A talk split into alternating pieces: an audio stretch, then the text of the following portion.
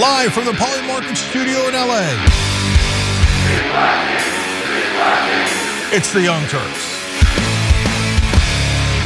Many of us have those stubborn pounds that seem impossible to lose, no matter how good we eat or how hard we work out. My solution is PlushCare. PlushCare is a leading telehealth provider with doctors who are there for you day and night to partner with you in your weight loss journey. They can prescribe FDA-approved weight loss medications like Wegovy and Zepbound for those who qualify. Plus, they accept most insurance plans. To get started, visit plushcare.com slash weight loss. That's plushcare.com slash weight loss.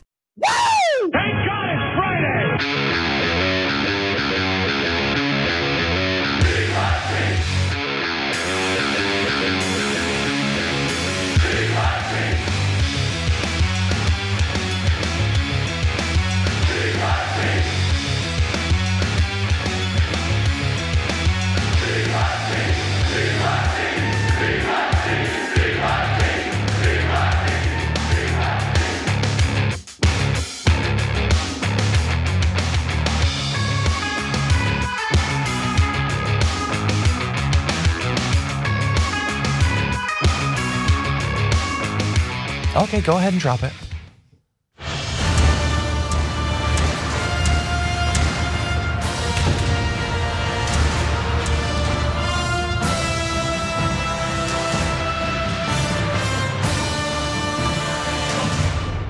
And suddenly it feels like 2018 up in here. What are three people doing at the same desk? Anyway, uh, I'm John Iadarola, and you know Jordan Uhl. He's been around.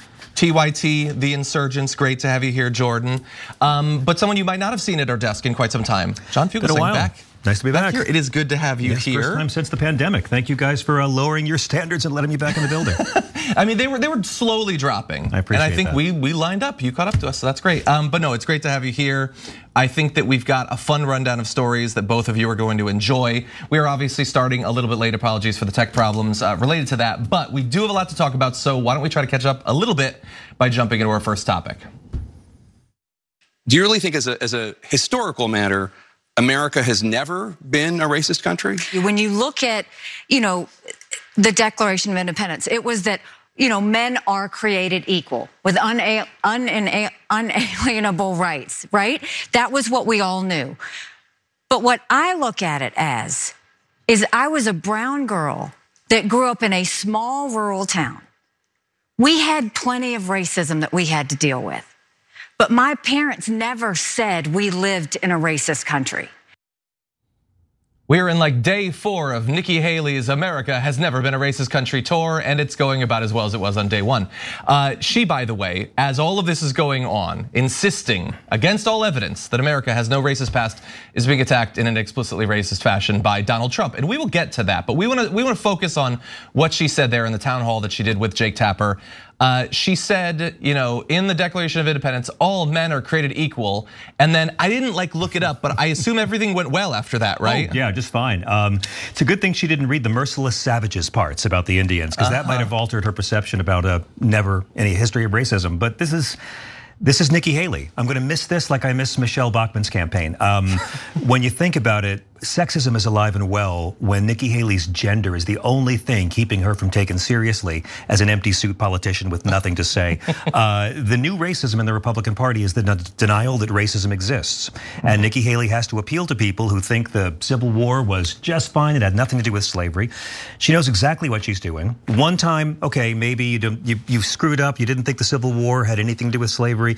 This is quite deliberate. And this is for a party that is more outraged by protests of racism than actual racism, the party that is more upset about Colin Kaepernick's knee than Derek Chauvin's. Jordan. So later in that segment, she also talks about, oh well, you know, their intent was never to be, uh, it was never to be a racist country, and sure they had to fix some things along the way. Those are two totally different groups of people she's talking about. She's conflating the framers who wrote the Three Fifths Compromise, which said Black Americans are, or Black people at the time, are three fifths of a whole person, and then the 14th Amendment, which came almost 100 years later. Those aren't the same people. So the intent explicitly was there. And it's a, a- an unforced error that she's now defining her campaign going into New Hampshire, where maybe she's got a little bit of a chance to chip away at Trump. There are people who don't like him. I don't know if she's going to pull it off. I doubt it.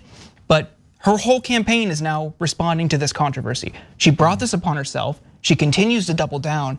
It's just just truly staggering, just mismanagement, poor political instincts throughout her whole campaign. Yeah. Oh, I disagree. I think it's an excellent audition to be Donald Trump's running mate. She's doing everything she has to do and jumping through every hoop perfectly. Yeah. Yeah. Um, look, I I think we're rightly critiquing her performance. The voters she's trying to reach do not care about her racist statements. They don't mind it one bit. She's trying to appeal to well, them. Arguably, they want to be reassured that America is not and has never been racist, and There's that's nothing, that's largely what she's doing there. She's nothing trying to racist about the better. Confederacy. No, feel no. good about that. Well, and and by the way, Jake Tapper like he knew she was going to say that. He's at, he's at, after all asking a follow up to something she said a few days ago. She obviously is going to change her position, so you know she's what she's going to say. So he has note cards maybe he could have like a few instances of racism in American history, you know, internments and the like. Um, but I'm assuming they would consider that to be too opinionated, too partisan to mention. Jim Crow, slavery, the internment, like all redlining, like can we? Barack like, we could go Obama's through the list. birthplace. 100%, yeah. Or perhaps the comments from Donald Trump about her, and we will get to those. But um, there was another question, and it had to do with uh, comments made by Joy Reid about how she did in Iowa. So let's jump to that. She's still a brown lady that's got to try to win in a party that is deeply anti-immigrant and which accepts the notion that you can say immigrants are poisoning the blood of our country. She's getting, you know, birthered by Donald Trump, um, and I don't care how much the donor class likes her, which will yeah. ramp up a lot. The better she does in New yes. Hampshire, so it's still a challenge. I don't see how she becomes the nominee of that party with Donald Trump still around. Joy Reid lives in a different America than I do. I mean, yes, I'm a brown girl that grew up in a small rural town in South Carolina who became the first female minority governor in history, who became a UN ambassador, and who is now running for president. If that's not the American dream, I don't know what is. You can sit there and give me all the reasons why you think I can't do this. I will continue mm-hmm. to defy everybody on why we can do this, and we will get it done. Are you a racist party? Are you involved in a racist party? No. We're, we're not a racist country, Brian. We've never been a racist country ask a human, are you a racist party? Are you okay, Brian Kilmeade? What is going on with you? But um, but anyway, yeah, like uh, yes, it is great that she was able to get elected. And no, not every single Republican is a racist or is a racist on the same level. That is definitely true. But racism is not and cannot be disproven by exceptions, by individual experiences. That's not how it works. And the fact that she is so clearly running scared from racists in her own base that puts the lie to everything she's saying. You would not act the way she is acting unless you knew full well what the Republican base was like. And she's she's making clear that she understands it. Yeah, I think she's doing quite well. I don't consider any of this to be a mistake on her part. I think this is her auditioning for a man she despises and who despises her back mm -hmm. to work with him very closely for the next six years. And it's just a gift to fans of comedy everywhere. Throughout her comments on this issue. She's talked about her personal experience. And she talks about how her parents never told her it was a racist country, despite experiencing racism in South Carolina as a person of color. And I just, it's, it's foolish to think that, sure, my personal anecdote informs the entire you know, experience for black or Indian or, or whatever ethnic minority in this country, that they too could succeed or excel in life if they just refuse to accept that this is a racist country. Well, you're experiencing it. She acknowledged she experienced it. And that's to deny the same experience that any other successful or striving person of color in this country has. It's just you can't you can't apply your anecdote to a national experience, mm -hmm. especially on an issue with such a terrible legacy in this country like race. But yeah. doesn't it depend on the room she's playing to? For sure. Because she'll say whatever she needs to say to get applause in the room she's in. So you're exactly right. Successful black people in this country know how what it means to succeed in a society that still has the vestiges of apartheid. I mean, we've only been apartheid free for 60 years. And she knows it, but she's not going to get elected being moral. She's going to get elected yeah. feeding the grievance complexes of people who don't care about racism and don't want to be bothered with this. This is the people who are more upset that we have a Black Lives Matter movement than they are upset that we need a Black Lives Matter movement. 100%. Yeah, yeah, and she is clearly like it would be easy to write off like the earlier comments about the Civil War to ignorance or whatever. But no, she's she's an intelligent woman, both intelligent enough to know that what she's saying is untrue, and also clearly she has the savvy necessary to know who the party is, and and she is trying, and it's difficult to thread the needle of you know, running against Donald Trump, raising your profile enough that he would want to bring you on, but not offending him or hurting his fees enough that he would deny you the spot. And she's she's trying to get that done. And she did this the same day her fellow South Carolinian, uh, uh, the great Senator Tim Scott, endorsed Donald Trump. Mm-hmm. After he came out there on January 6th, when they had a Confederate flag in our Capitol when they were trying to throw out the votes of black voters in Arizona and Pennsylvania in service of a man who began his political career by spreading a lie for years, the first black president, one of us, and it happened in a building built by slaves. And Tim yeah. Scott, in his audition, said, America's not a racist country. They're the exact same person having the exact same audition. She's not running against Ron DeSantis, she's running against Tim Scott. Mm-hmm. And I think we all agree she really doesn't have a, ch- a chance. But she's trying to do this kind of like racism light. And you see this in campaigns all over, on, on all sides of the, the spectrum. You'll see Democrats like who try to be more moderate, try to appeal to right-wing voters. And it never works. They pick up think like right-wing, explicitly right-wing policy positions, thinking that yeah. they'll pull voters. What she's trying to do is she, up until this point, tried to run a pretty distinct campaign from Trump because she knew if she had a chance, that would be her only avenue. She's got way more traditional foreign policy. She's way more just basic standard what we understood over the past couple decades as a conservative. She models that that old guard. Now she's trying to do the well, you know what? Maybe racism isn't real. Maybe maybe these things aren't that big of a deal because it's not working. What she had been doing until this point is not working. So she's throwing a Hail Mary thinking, "Hey, maybe if I just dabble in racism light, I might get some more hmm. votes. Yeah, or that I might demonstrate to Trump I can be your shield against accusations of both racism and misogyny. Maybe I can distract yeah. a little bit from the fact that you've already been found guilty of sexual abuse and all that. Yeah. Like eh, that would be a useful skill. I she suppose. hasn't heard about that, by the way. Um, she doesn't know anything about I know that. it's all hypothetical. Yeah. Everything's in the future, even the ones that are in the past. You know, news travels slow to South Carolina, and the fact that Donald Trump was convicted by a jury of Americans hasn't quite made it to Nikki's mm-hmm. headquarters from yet. months ago. Uh,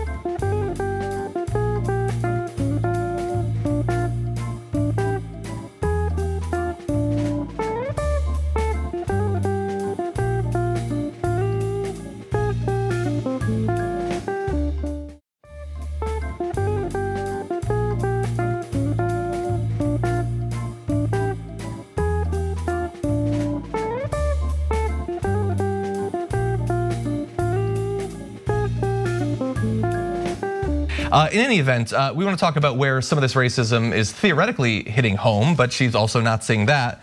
Uh, while Nikki Haley is traveling around the country downplaying the history of racism, Donald Trump is ramping it up in his attacks on her. So, uh, something that you're probably already fully aware of if you're on Twitter or you follow his Truth Social is that Nikki Haley's birth name is not Nikki Haley, it's Nimarata Nikki Randhawa. Um, that is just a name. That's all that is. Sorry, to me. Some people find it to be far more compelling than just a name. In fact, they think that's checkmate. That's a slam dunk. Nikki Haley's done. And so uh, every right winger on Twitter who found this out, suddenly it was their favorite shiny new toy. And they could not stop tweeting about, did you know her name wasn't Nikki? And uh, Donald Trump eventually picked up on that too. And so he transitioned to calling her by her birth name. Uh, that started to bore him. And so he moved on to more fun versions of it, including anyone listening to Nikki Nimrata Haley's whacked out speech last night would think that she won the Iowa primary. That is notably not her name. That's that's just a word you made up. It's yeah. not the name, but it's closer to the name. Not a primary either. No, no, not a primary. Uh, it was a caucus, interestingly. Um, he won it, but he doesn't know what it was. Uh, that name was too close to her actual name. he's grieving. So he moved from, on. He's grieving from the funeral, John. Please give the guy. Oh yeah, I know. He's devastated yeah. on Melania's behalf. He's uh, he's overwhelming with uh, compassion. So uh, yesterday he uh, tweet he bleated this: Governor Chris Sununu, the now failing governor of New Hampshire, why I'm beating his endorsed candidate Nimbra by big numbers. I'm not going to continue. I think we can stop there. oh, he uses it again later on. It wasn't a weird autocorrect thing. That's not her name. It's not even close to her name, but it is very close to being about as racist as he thinks he can be in this primary, I think. Uh, he's focusing on a version of her birth name to say that she's suspicious in some way. She's a foreigner, an outsider. Forget the fact that she's lived her whole life. She's served in elected office. She literally was in his administration. And also, she is not deserving of the minimal respect to actually say her name. I'm not even saying Nikki. If you want to say Nimrata, you could do that. He's not even doing that she, in the same way that Harris hasn't deserved Tucker Carlson ever learning how to pronounce her name, he has moved on to a mocking version of it because she is not deserving of the same sort of compassion that white people are. Well, it's not like the Trump family ever changed their name, John. Get the guy a break, will you? Mm-hmm. Yeah, but uh, none of this is a surprise. I mean, this harkens back to Elizabeth Warren and Pocahontas. Donald Trump is now, I think, the only president to equally offend American Indians and Indian Americans. We should give him credit for that. It's not easy to pull off. I just wonder what people like her or Vivek Ramaswamy think they're going to accomplish by trying to run in this party. The reactions from caucus goers in Iowa who explicitly said they don't trust. It was. It felt reminiscent of birtherism. Yeah. Oh, I, I don't. I don't think he was born here. He's not. You know, he's explicitly talking about his race or his his ethnicity, and you know, it, it, it just also the reaction after he dropped out. The Babylon Bee, which is a pretty staunch defender of all things conservative, posted a story saying he could be the head of the White House 7-Eleven. That's right. Which is just like explicitly a, a racist trope. Yep. And when you have people, both of them, have tried to say like, no, this isn't a racist party. We're not a racist country. We don't have systemic racism here. Like, look at your own base. Look at the party you're trying to operate within. What are you doing? I'll never understand it. They I know. I don't. They know. It's the presidential loser industrial complex. You run for president to get a job. Mm-hmm. They I both guess. know exactly what they're doing. Yeah. And like Tim Scott, they've got to spend their entire life playing dumb about the elephant in the room. Racism for this party in this century is the denial of racism, mm. and that's how you get ahead. You're. I mean, when has Tim Scott ever? Confronted racism. And the only time Nikki Haley's ever done it was when she took down heroically the flag of an enemy white supremacist nation from the South Carolina Capitol. But she only did that to change the narrative so we wouldn't talk about AR 15s. We talked about a flag hmm. instead. Yeah, yeah, that's a good point. And look, I would say if I'm trying to, like, devil's advocate, they're conservatives. Well, she is at least. Ramaswamy apparently was a liberal like two years ago or whatever, but it's way easier to grift right wingers. I think everybody knows that by now. Um, she's a conservative. Dave Rubin told me that once. Go on, please. Yeah, apparently, and he's been very successful with it. Uh, they maybe they think, look, I hate that it's a racist party. I hate the racist comments that I have to deal with, but maybe by running, I can shift it a little bit. Maybe. I mean, she got 20% of Iowa. She's gonna do better in New Hampshire. Maybe. You think Nikki Haley did something out of altruism for minorities in her I'm life? I'm trying to be fairer than they will ever be to us. I understand that. Um, listen, I think we can just go by her positions on the issues. And, you know, there is a chance that she could be the nominee of the party. I mean, there's a very good chance with 91 criminal indictments Yeah. that this guy drops out. So, in a way, she's really running to be vice president because that's going to be the job either way. Wait for Trump to fall. You, I mean, do either of you think though that he would pick her? He seems to be you know, ratcheting up his attacks on her. He doesn't seem to trust her. I think they had a falling out after maybe after her tenure and ouster from his administration. After that wrapped up, Uh, she's been a little bit more critical of him lately. I, do you think that he would pick her to be vice president? Because I, I just I don't see it happening. I find it hard to believe. I think it would probably be be wise on his part. So no. but no, I, I think that it would help to reassure some of the establishment Republicans that, you know, hey, maybe if he dies, a normal, reasonable, relatively reasonable person gets into office, and and it would distra- it would dissuade a little bit of the attacks against him for his rampant misogyny and racism. I think it would be a better choice than a Greene or a Stefanik or a Kari Lake or something like that. But I don't know that she's the sort of person he wants. But remember, he did pick Mike Pence.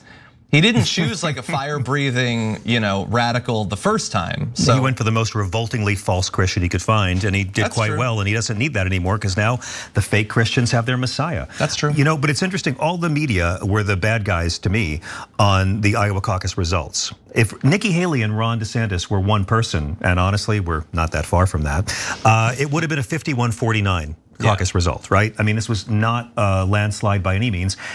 86% of Iowa Republicans stayed home, about 7% for Trump, 7% for the other ones. So 93% of registered Iowa Republicans did not vote for the president of their party for their incumbent president. Yeah. Nikki Haley is a bit of an outlier here, but it, she's another symbol of the fact that this guy's got problems in his own party. Mm-hmm. He's literally their president, and he could only get 51% of the vote in a state as white as Iowa. Yeah, that's true.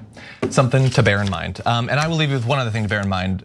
Not you, the audience, but Nikki Haley. Um, he is making fun of your name. That is true. He also said that you probably are not constitutionally able to be president. I would just bear that in mind. As you're defending him against the claims that Democrats are disenfranchising Republicans by blocking from the ballot, he is spreading a conspiracy theory that you shouldn't be able to run at all. But with that, we're going to take a short break. We come back, a lot more to get to.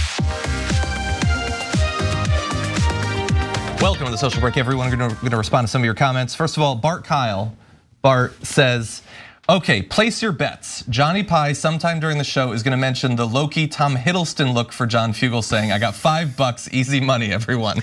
That's actually the look I was going for. If Beethoven had sex with Loki, what would their child look like? and with the glasses, with I still have my pandemic hair, I apologize, but with the glasses, it's like, oh, wait, I didn't know Fran Lebowitz and Nick Cave had become one person. Um, so I apologize still for my pandemic hair. I'm Catholic. We hang on to pain for a long time. Love it.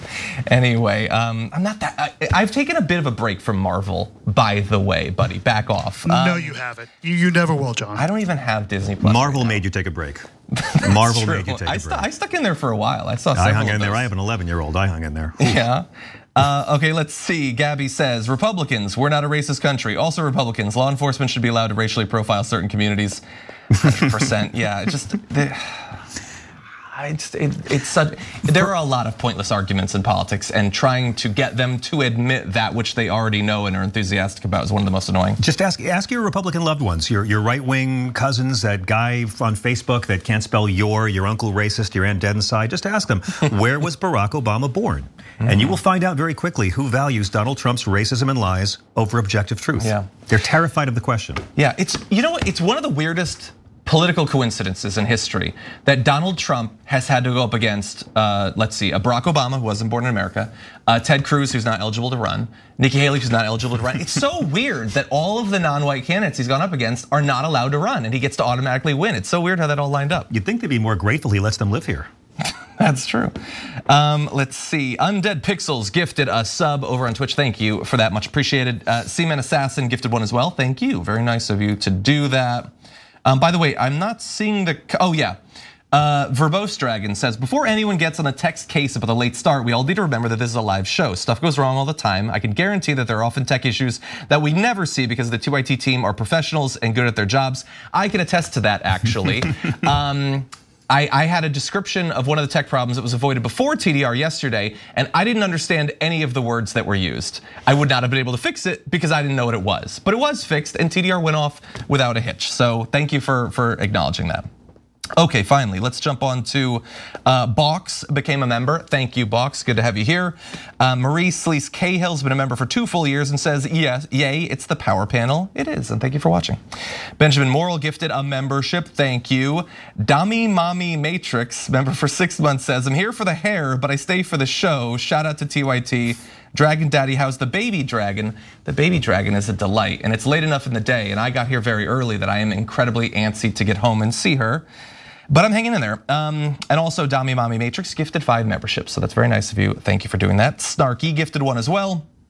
Uh, Danielle Garofalo uh, is a member. Thank you. And uh, a dog known as Cat says, as a young black man, I want to thank Nikki Haley for single-handedly ending racism in America. Definitely not sarcasm. And we'll end on that.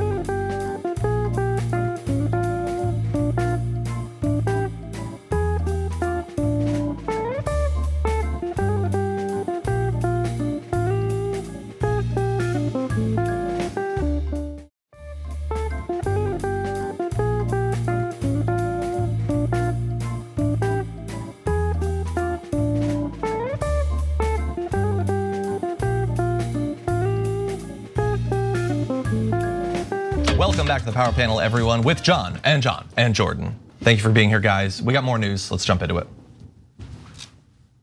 The president of the United States, and I'm not talking about myself, I'm talking about any president, has to have immunity. Because if you take immunity away from the president, so important, you will have you will have a president that's not going to be able to do anything. Because when he leaves office, the opposing party, president, if it's the opposing party, will indict the president for doing something that should have been good. If they don't have immunity, no president is going to act. You're going to have guys that just sit in office and are afraid to do anything. so Donald Trump is, of course, still pushing for full immunity for for uh, the president against all of the charges he's facing, 91 indictments uh, at present, and we are waiting to find out exactly what's going to happen with that. Um, but he isn't just doing it in video form. He's waking up in the dead middle of the night to post on Truth Social about it. And in these posts, I think there was actually something interesting. So see if you can spot it in this first message. He says in all caps, mind you, a president of the United States must have full immunity, without which it would be impossible for him or her to properly function. Any mistake, even if well intended, would be met with almost certain indictment by the opposing party at term end. Even events that cross the line must fall under total immunity, or it'll be years of trauma, blah, blah, blah, blah, blah. Mm.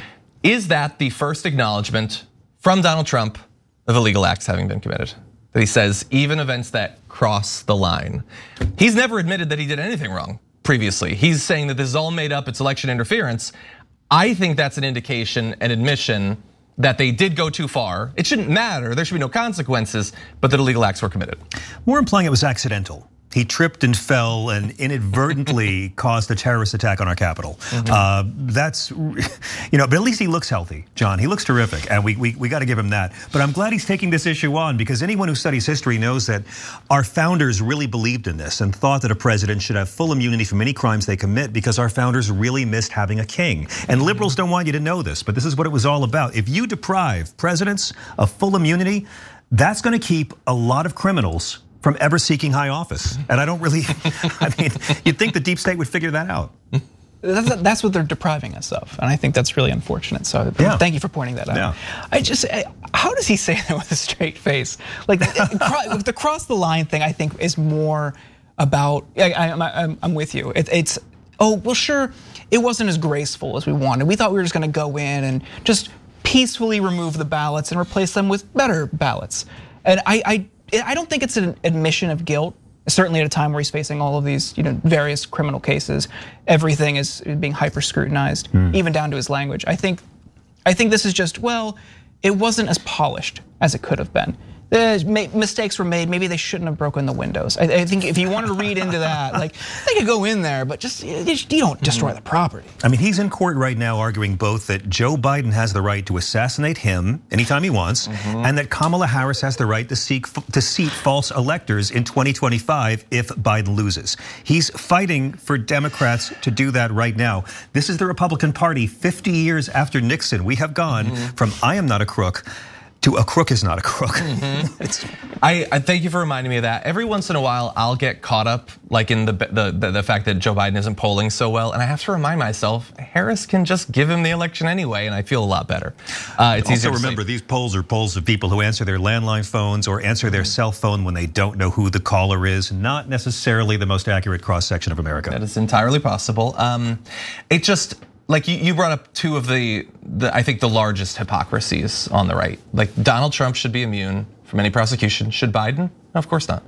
Especially as vice president. I don't know if you know this, but you can impeach a president for stuff he might have done as vice president, oh, but not for stuff go. he actually did as president. Yeah, exactly. You understand? Uh, that's that's a that's a weak spot in uh, in Biden's uh, legal uh, fortunes. But yeah, it's just like they do, they don't mean it. They don't, and I. It's one of the most frustrating things about discussing politics because politics is obviously an incredibly consequential topic. You know, it determines the life and death of so many people, and uh, we are raised to believe that you know there's like there's people on the left, there's people on the right, there's people who are pro-life, there's people who are pro-abortion or whatever. Like, yeah, and there are some people who mean what they say and others who don't give a damn about what they say. It's all just what am I accomplishing right now as I'm saying it. I am not stating a principle. It might seem like I am. It might, might look like the things people do when they're expressing an actual value or principle, but they're not. They don't think that Biden should be immune from prosecution. They don't think that Harris can overturn the results of an election.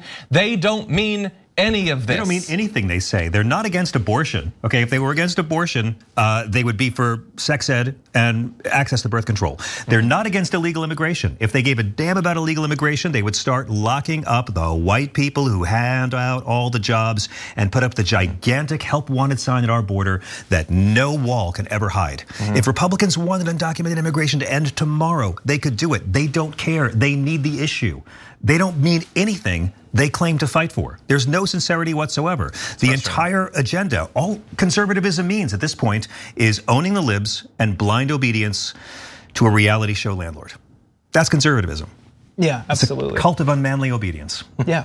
and think back to the early Obama years, the freakouts about just conversations around the Affordable Care Act, which we now see is still, it has still protected the the private healthcare industry. Amen. The signs that we saw likening Obama to a dictator, that he would basically just. prayer just, against care. Yeah, increase the the coverage age to 26. That is like it's a bridge too far. He's a dictator. The signs that we saw, especially during the Tea Party movement, the conversations around him, even just down to him picking people for specific issues and giving them like the car czar.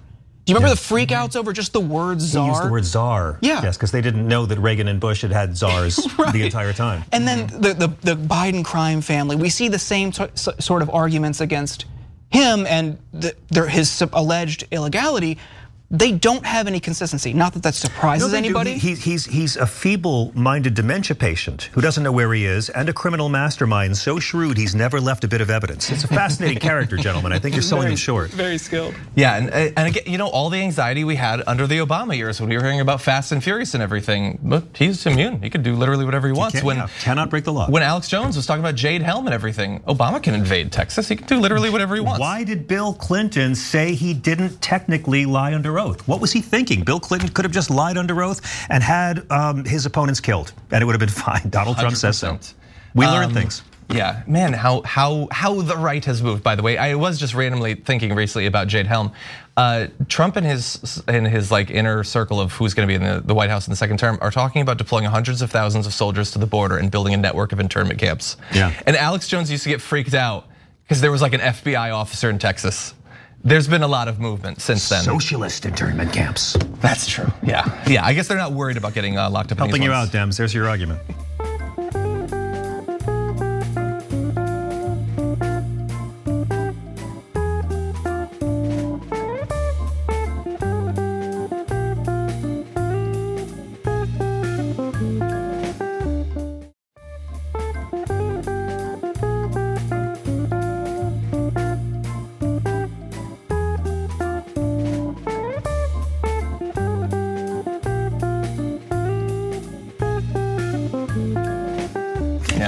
Okay, uh, we're gonna move on to a very different topic, far more serious, but whenever we're ready, we can jump into it.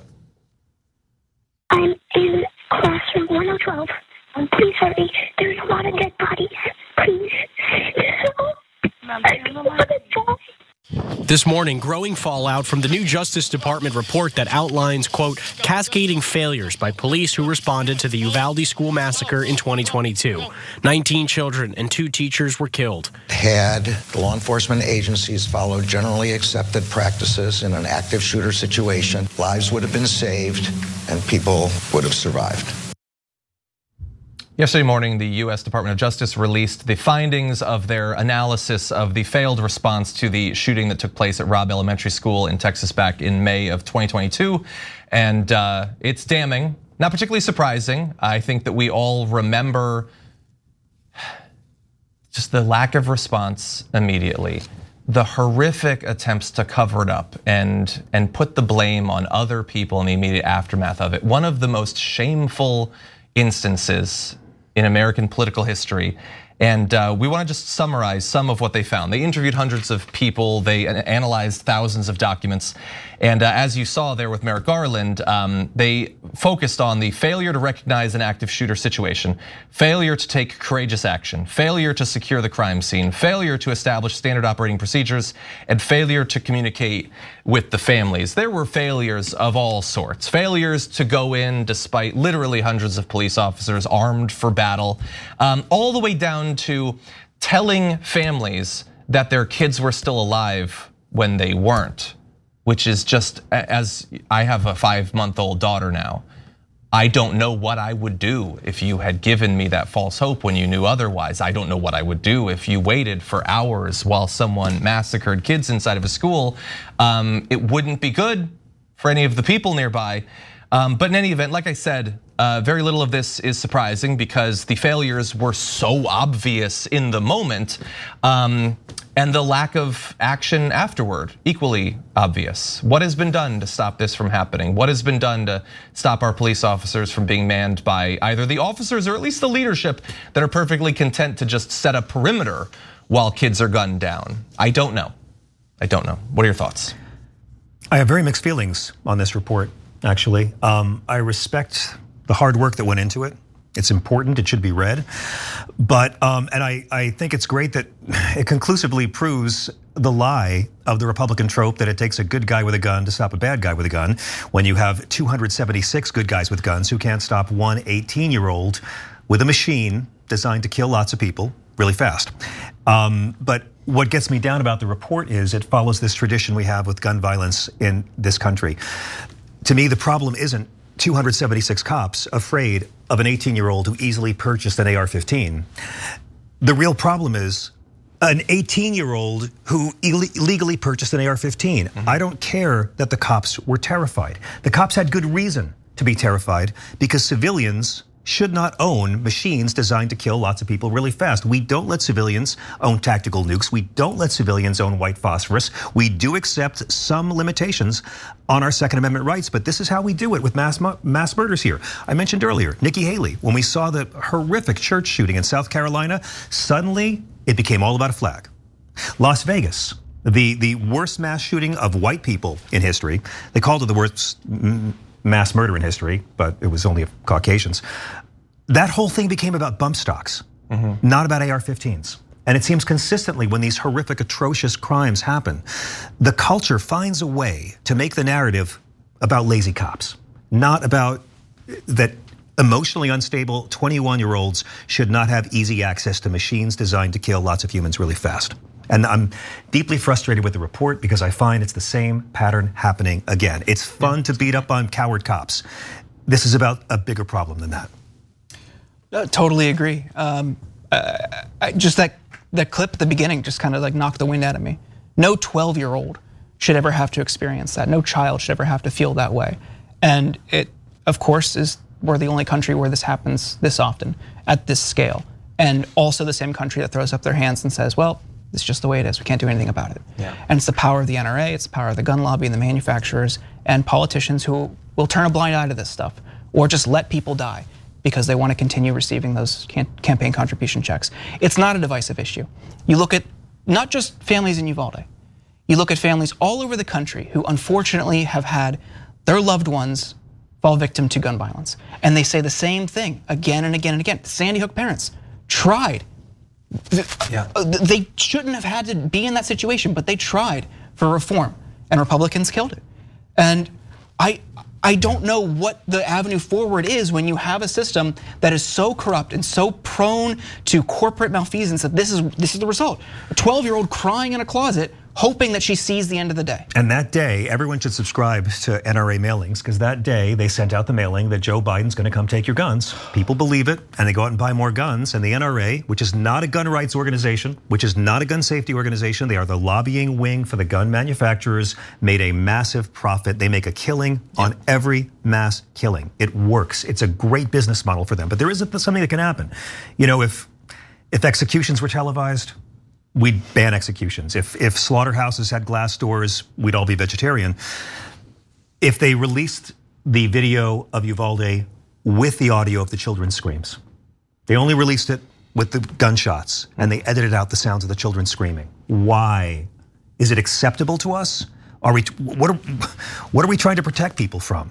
I, I, I want to see parents in these mass murders because there will be more, because a lot of money is spent to guarantee there will be more, because the mass murders generate profit. Yeah. But I want to see one of these parents go Emmett Till's mom and release the photos. When Americans understand visually what an AR 15 round does to a child's body, then, and I'm afraid only then, we'll see movement on this, but not until there's images. Yeah, it's we can't sanitize the reality. We do. I, I know, I, but I, am with you. We shouldn't. And the one thing I do want to say though about the cops is these parents they're calling for two things. They're calling for reform to our gun laws, which I think we're all in agreement with, and they want the cops who are getting either pay raises or even despite having been put on suspension or administrative leave, they're still making six figures a year in a, mm-hmm. a town of 20 some thousand people who are with, with a median income of around $45,000. Yeah. These people are getting paid if they are on administrative leave to not work, but if they are still working, there are reports out that they're harassing these parents who are calling for accountability. So like I, I hear you, we shouldn't just just frame it on lazy cops. It's also they're operating as a gang, and because yeah. they have like a union infrastructure to block any outside scrutiny, exactly. they fought this report. Exactly. They're yeah, harassing these parents who are calling for accountability. Could you imagine that? You lose a child, or your, your daughter or son loses a classmate, and then the cops that stood by in the parking lot, then they harass you, pull you over repeatedly and tell you to leave town. This is demented. Yeah. Yeah, I, you, you, both you bring up great points. It's it's a combination of all of these things. It's it's the cops in this instance. It's the both cowardly and horrifically cruel politicians. 99% uh, of whom uh, self-identify as committed Christians who don't give a damn if kids are massacred. They just don't like. You know the sorts of things that theoretically would inspire change in a country that wasn't a failed state can't hear. It like Sandy Hook doesn't matter. Marjory Stoneman Douglas doesn't matter. Uvalde doesn't matter. Like if if you were to try to hypothesize what is horrific enough that it can get through the impasse. You might come up with things like this, but it's but it's not enough. No, yeah, no. Mandalay Bay is not enough, and Thousand Oaks tan isn't enough. a black president. Tan suit and a black president. Yeah, That's yeah. It. They're more more frustrated by that. Yeah, um, it is incredibly frustrating. I, I think it's a failure at every level. We, we are a broken culture, a broken society. And you pointed out, you know, that a lot of people don't support this. It's totally true. Um, unfortunately, one part of us being a failed state is that it doesn't matter what the people think. It has no effect whatsoever on anything. Um, but the fact that we we can't get any laws changed and it doesn't matter. People in Texas aren't turning against the GOP because the GOP is perfectly happy to sacrifice their kids on an altar of blood at the foot of Donald Trump. They don't care. Ted Cruz isn't in danger because they're perfectly happy to see your kids die any more than Ted Cruz would be in danger because they're perfectly happy to see your grandma freeze to death in a Texas winter. They can kill you and nobody cares.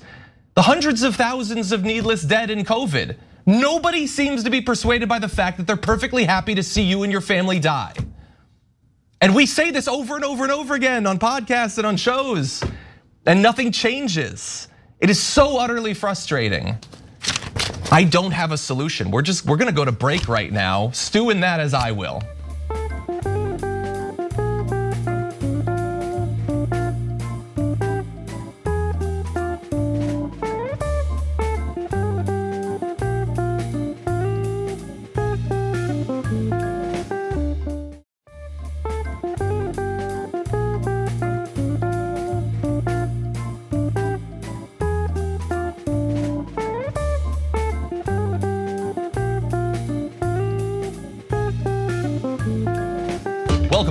To what remains of the first hour of the Young Turks Power Panel. We're gonna mix it up a little bit, talk about the state of men, starting with this. American men are stuck in what's been dubbed a friendship recession, with 20% of single men now saying they don't have any close friends. And more than half of all men report feeling unsatisfied with the size of their friend groups. That's just a little bit of what was discussed in a recent PBS report on this epidemic of male loneliness, which I think we've all heard at least something about uh, before the pandemic, but exacerbated by the pandemic. It is an issue of social isolation that nobody, no group is necessarily immune from, but men in particular seem to be uh, very hard hit by it. And uh, there are a few new developments in technology in the digital age that might help a little bit, and we're gonna discuss them, but let's go to just a little bit more about the issue. Sometimes, as men, we struggle to say, I need you. Richard Reeves is the author of Of Boys and Men Why the Modern Male is Struggling, Why It Matters, and What to Do About It. What is driving male loneliness? Why do men have such a hard time forming friendships and keeping them as they progress through life? You can't neglect a friendship and expect it to just grow. You have to work at it. You have to find the time. And my observation is that many women are just better at doing that and building it into their lives. So look, uh, we don't want to paint too dark of a picture. There are some things that people are doing to try to uh, you know deal with this. Support groups, friendship groups, hobby-related groups are being set up, and some men are finding uh, a lot of success with that. But we've also seen online discussion about a couple of other ways that men are dealing with uh, loneliness in this era. One is through the use of OnlyFans, which you probably think of as being a source for videos and photography and stuff like that, which it is, but it's also a place for some men to message with and you know involve in a long-term sense in some cases, a kind of relationship with personalities online. And Business Insider has a great report on the topic that you should definitely look into. It is very big money for certain creators communicating uh, for months or years at a time uh, with some of these men, but some men are finding companionship through that. And I would also like to just uh, let you know about something that I noticed in the news in the last day. It is that ChatGPT, run by OpenAI, now has a place for people to upload their own customized chat bots. And what do you know? A lot of them are AI girlfriends. There is uh, a lot of attempts by OpenAI to shut those down, to block them, uh, but they keep popping up. And I would speculate that they keep popping up because there is a demand for them. That it might be easier for some men to develop a sort of relationship, a lower stakes, uh, less risky relationship with one of these AI bots than getting out there into a world that might seem very difficult. So we've thrown out a lot of stuff against the wall. What do you all make of this? Um, Go for it. This is an open forum for men to speak. I know. I just I don't I don't feel awkward being around men talking. I'm just I haven't done this in a long time, and I'm used to being at home with my computer and my right wing chat group, so I'm a little you know nervous IRL. Uh, you know, it's it's it's very sad. We we don't raise men in this country. We raise boys, guys, homies, players, and dudes. And empathy is viewed as a weakness. And we are in a time when a lot of guys are finding dignity in right wing chat rooms. When a lot of guys are finding the illusion of connection in fake women or women they pay to find them interesting, as opposed to you know the old-fashioned way of going to strip clubs and paying them to find you interesting. so um, you know, it, it, it, I think the very fact that we're talking about it as a culture is the healthiest thing we can do, because it is the sort of thing that no leader, no organization can fix. It comes down to the individual who gets tired of living like this and wants to get out of his house, take a damn dance class, take an improv class, be out in the world, challenge yourself, be scared for five minutes, meet new people, grow, grow a little bit, and see what kind of world is waiting for you. Uh, I don't think ridiculing these guys is the way we're ever going to have any healing, fun though that might be. But but I also get more down than the friendship deficit when I read how many young men aren't having sex, and that's what scares me, because when men stop trying to impress women, men stop trying to be better men to impress women. I mean, we will never know how many awful men have become decent, righteous, empathetic, evolved people because of the love of a good woman or a good guy. And I fear that we've confused happiness with pleasure, mm-hmm. dopamine with serotonin. The brief little squirt of pleasure that you get in your brain from porn, a lot of people think that's real happiness, but it's a very brief, transient thing. And this is going to be a phase of human evolution where we're going to have to learn that trying to connect with each other this way, it might work a little, but it's not going to replace being around actual people. And it's going to make guys meaner. Yeah, seen I definitely hear you. The te- there's a temptation to laugh at people who are feeling atomized, who are feeling alone, and I think that phenomenon certainly isn't new. I mean, put uh, Robert Putnam's "Bowling Alone" was like one of the best Great books book. of the past couple of We decades. used to be a nation of joiners. Yeah, and we just we don't have that. Everyone's isolated. Everyone's atomized. I- I think that got worse over the past decade, decade and a half, especially when you add social media, which gives you the feeling of connection. Yeah. Uh, and this isn't just tied to porn or or or OnlyFans or anything like that. Like that, I think is a different type of need they think is being fulfilled. But I found myself often in quarantine thinking I had a healthy social relationship because it's like friends and I would play video games every night and hang out on Discord and in voice chats, and it's like it's kind of the same thing. But over time, after a few months, it's like, oh my God, I haven't talked to anybody at all in months. And I, I think that is deeply troubling and concerning when you have potentially millions of young men who are coming to uh, a certain age in their life or they're reaching adulthood, their views are just being shaped, and you have, unfortunately, a lot of people on the left ridiculing them and a lot of people on the right just waiting, Waiting. to exploit them. Waiting. Yeah. And they just pull them over. Oh yeah, all your problems, it's women. All your problems, it. it's immigrants, it's people of color, it's this, it's that. Yeah. It's not look at this system that you're living within that atomizes you deliberately. I had an author on my show who wrote a book about flat Earth believers, and the thing about it is, uh, the white supremacist groups zero in on conspiracy theories like this that might attract lonely people looking for community somewhere because they know that's where the pickings are to get new people to join the master race. Yeah. So that's what really scares me the illusion of dignity because you have a sudden group of friends. Um, I just want a lot of these young men to be in a situation where they can have hugs Uh, because physical touch is what angry, mean men need. Yeah. And honestly, I, I don't know when we stopped trying to impress girls and trying to get out of the house and be more well rounded and more charming and more evolved. But now, in the era of it's quicker and cheaper than a date to just watch a five minute porn film, this well, is what we're scary. facing. There's Yeah. less anxiety and stress at the prospect of it as well. It has always been difficult to try to find a person, both for a friendship and for a romantic relationship. Those are difficult, and now there are easily available, less scary alternatives to it. Yeah. And you know, everything is going to you know flow in the direction of the least resistance, and that's kind of what it is. And- And the issue, like, there's so much structurally, I think that is causing this. But then on top of it, and it deserves more conversation, there are a lot of theoretically uh, sources for male improvement. People who are trying to fix, you know, trying to deal with this, trying to diagnose it. You talk about authors that you have in your show.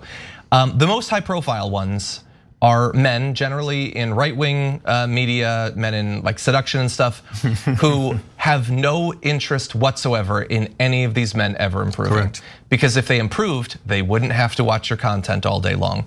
They draw you in to break you. because a broken man will watch their content and buy their classes and all of that. And that cannot be said enough. They are being preyed on by really weak men who want their viewers to be even weaker, and it needs right. to end. But that's beauty magazines. Men are finally catching up with beauty magazine culture hmm. because Cosmo has to make you feel inadequate and fat and uncoordinated because if you start feeling good about yourself, you're not going to read Cosmo. Yeah. And it's the same thing with guys. We're witnessing it now. I mean, at the very least, Cosmo never said we should be gunning people down at the border. Correct. like, unfortunately, that's where this often turns on the right wing version. Absolutely, but you know, I mean, porn is to actual sex what pro wrestling is to actual sports. And um, if you're going to be too scared to go out there and risk failure, if you're going to be that much of a coward in the face of life, you're going to stay home and play it safe with pixels on a screen. Well, I, want you to have a happy life. I don't want you to be a right wing incel resenting people and blaming women for not acting like the women in porn you know how women are supposed to act and i deal with these guys all the time and they are being warped and they still need love they still need to grow and yeah you know it's it's tempting to make fun of them because some of them are so damn mean but i still live in hope that these guys can get off of their screens come out of their parents basements live in their community and discover a little bit, bit of empathy and maybe learn how to spell your correctly. Just maybe You dare to dream. Um, well, that is unfortunately all the time we have uh, for this hour, but I want to make sure that everyone knows where they can follow you uh, in the meantime. Uh, SiriusXM, uh, Progress 127 every evening, or the John Fugelsang podcast on all the apps where you get your podcasts. And uh, Stephanie Miller's Sexy Liberal Tour is up and running. We're playing in San Francisco this weekend. Where can people get more details about the locations? Uh, go to sexyliberal.com. There's going to be a lot of big dates this year. Uh, Glenn Kirshner is playing with us. We just did a big show here in LA uh, right before the break, and we get lots of wonderful people to join us on stage. Awesome. Yeah. Um, at Jordan Uhl on Twitter. I can't promise it'll be anywhere as sexy as that. and the insurgents. yeah, of course. You got to plug better, buddy. I just, Okay. No, I, I can't follow that. Okay. Well, oh, please. We lack sexiness. Can we go out, guys, and talk about that article some more? I'd Would love that- can we hang out outside of here? Is that, I, would that I would like to do that. My my daughter calls because part of being a It's okay, man, John. I'll stay home. being a good, caring dad. I don't want to go out anyway. It's all good, man. I'm Don't let them make you feel bad. I'm good. about being a dad. Anyway, um, okay, but we'll talk, and uh, uh, we'll continue to talk on the show in the second hour after this.